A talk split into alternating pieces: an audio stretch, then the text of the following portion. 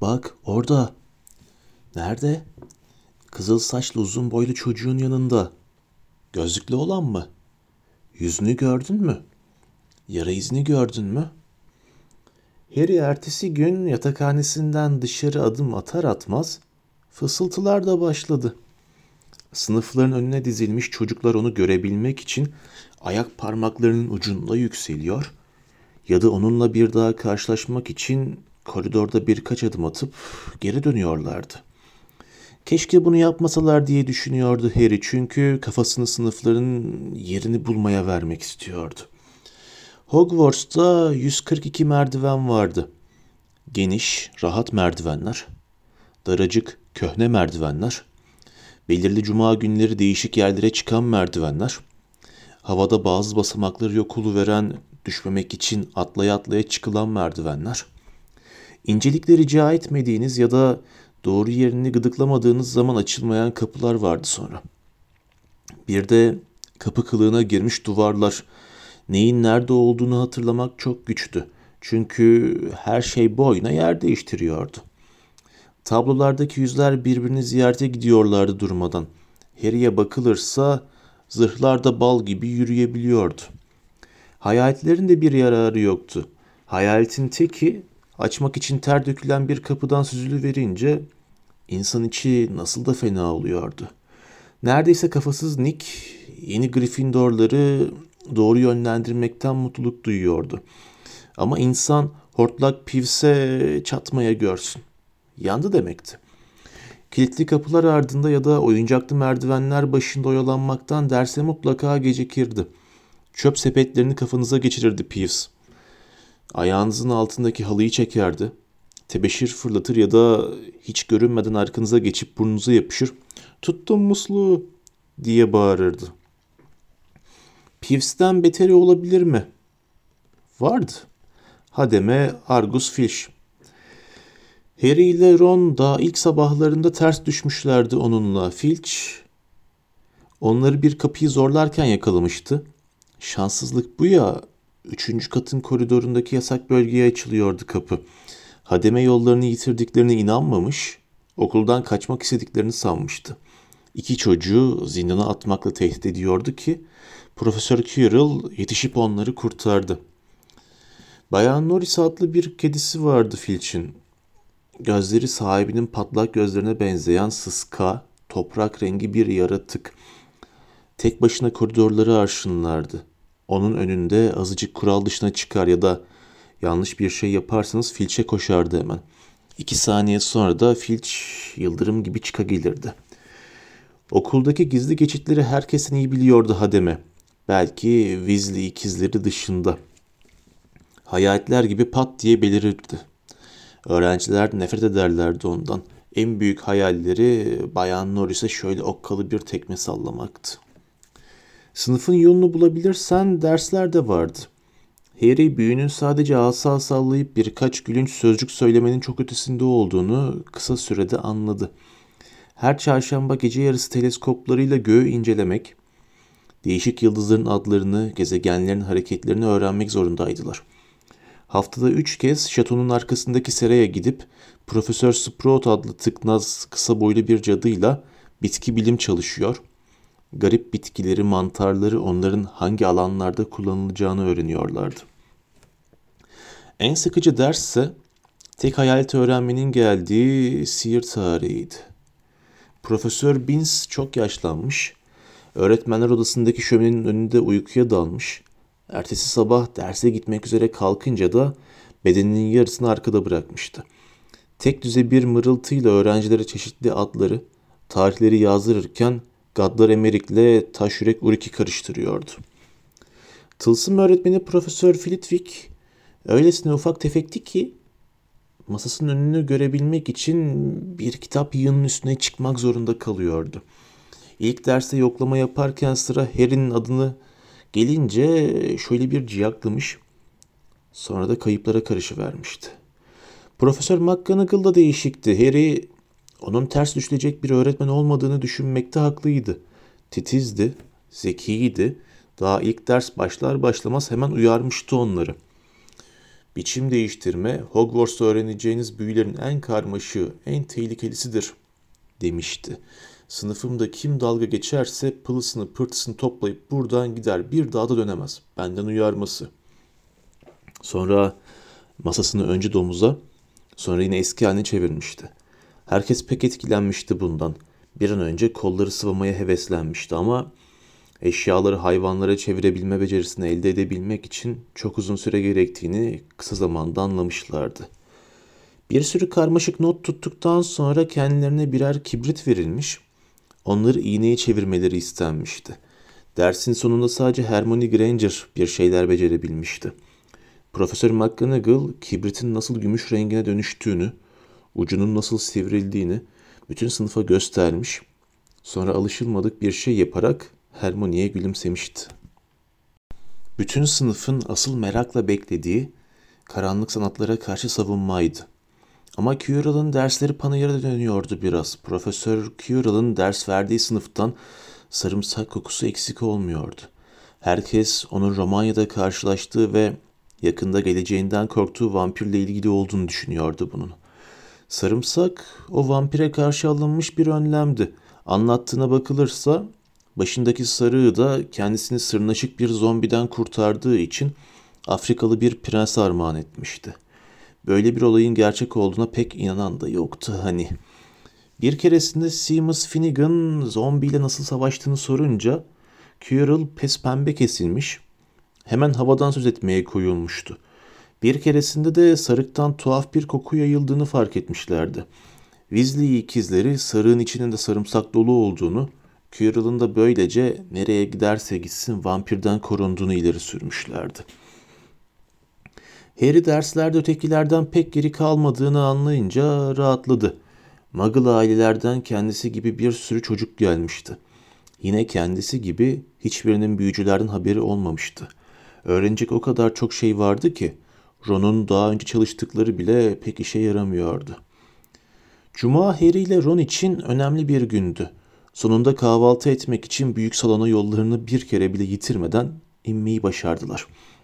Harry yulaf ezmesine şeker koyarken ''Bugün ne var?''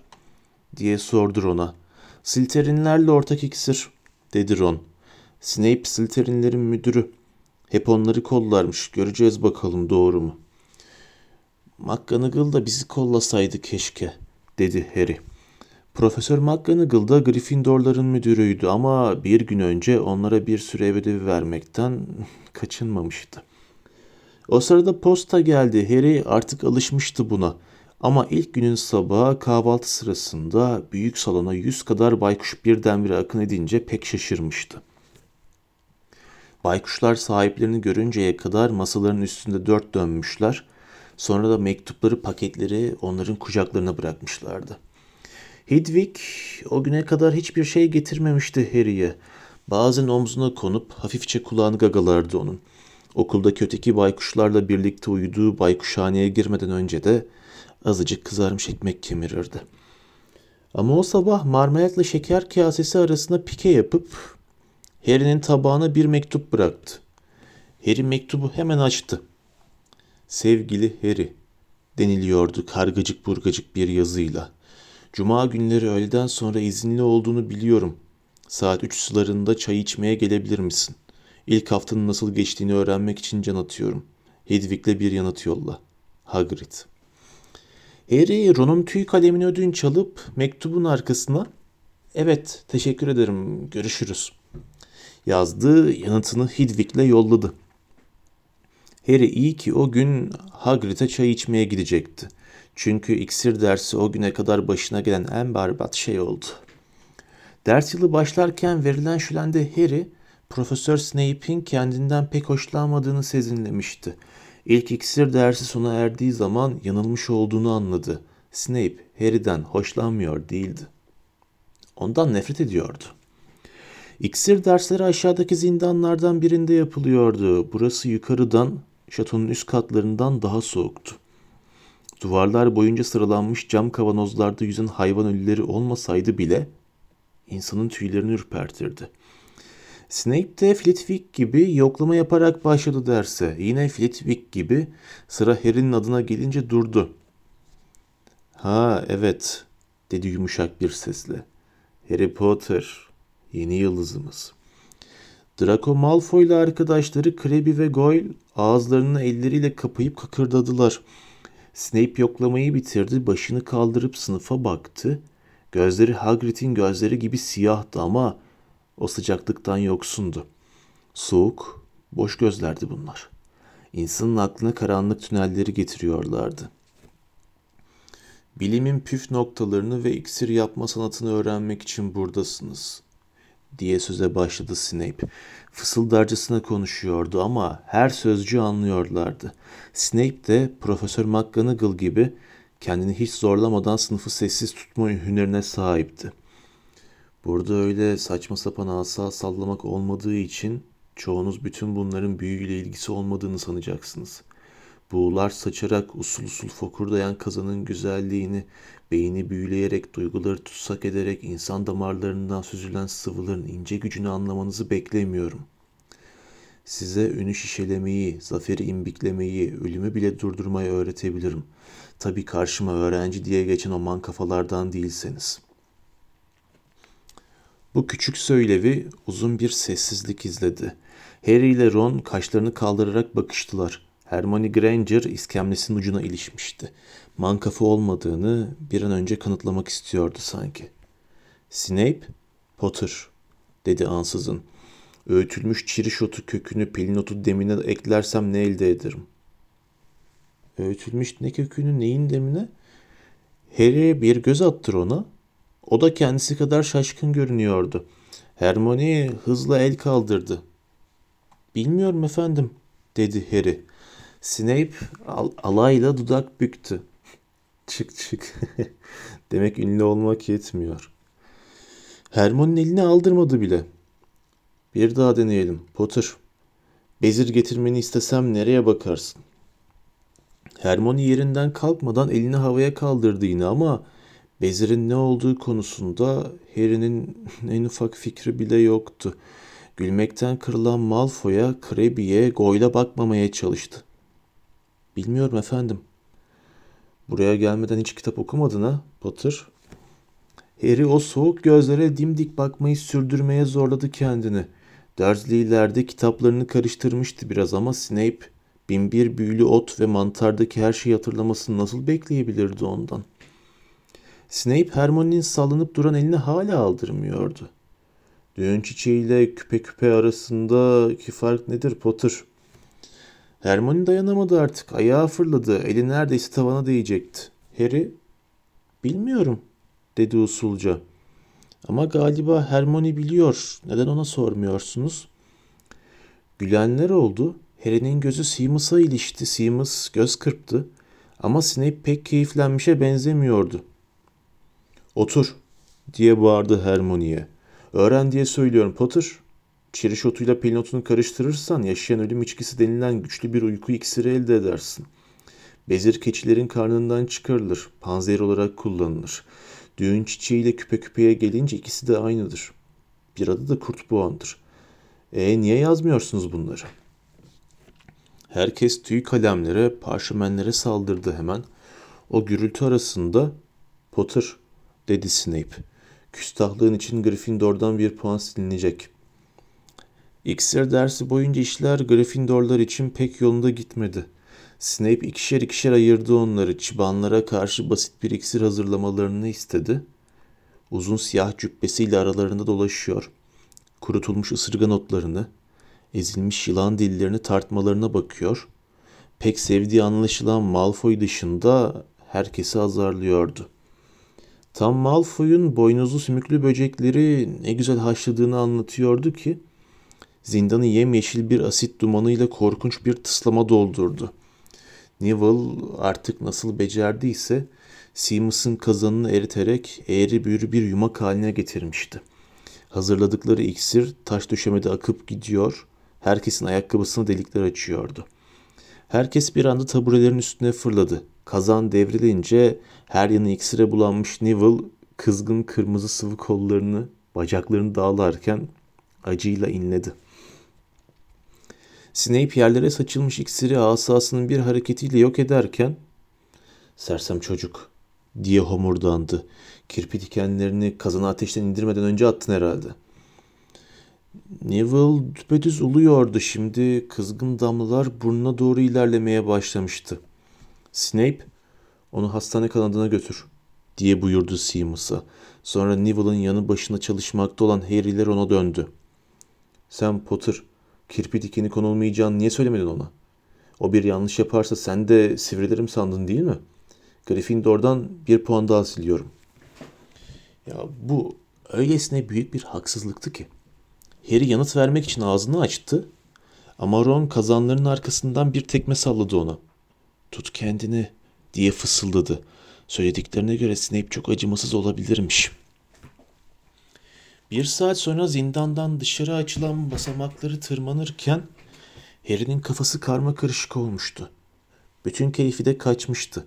Daha ilk haftadan Gryffindor'un iki puanının silinmesine neden olmuştu. Snape neden bu kadar nefret ediyordu kendisinden?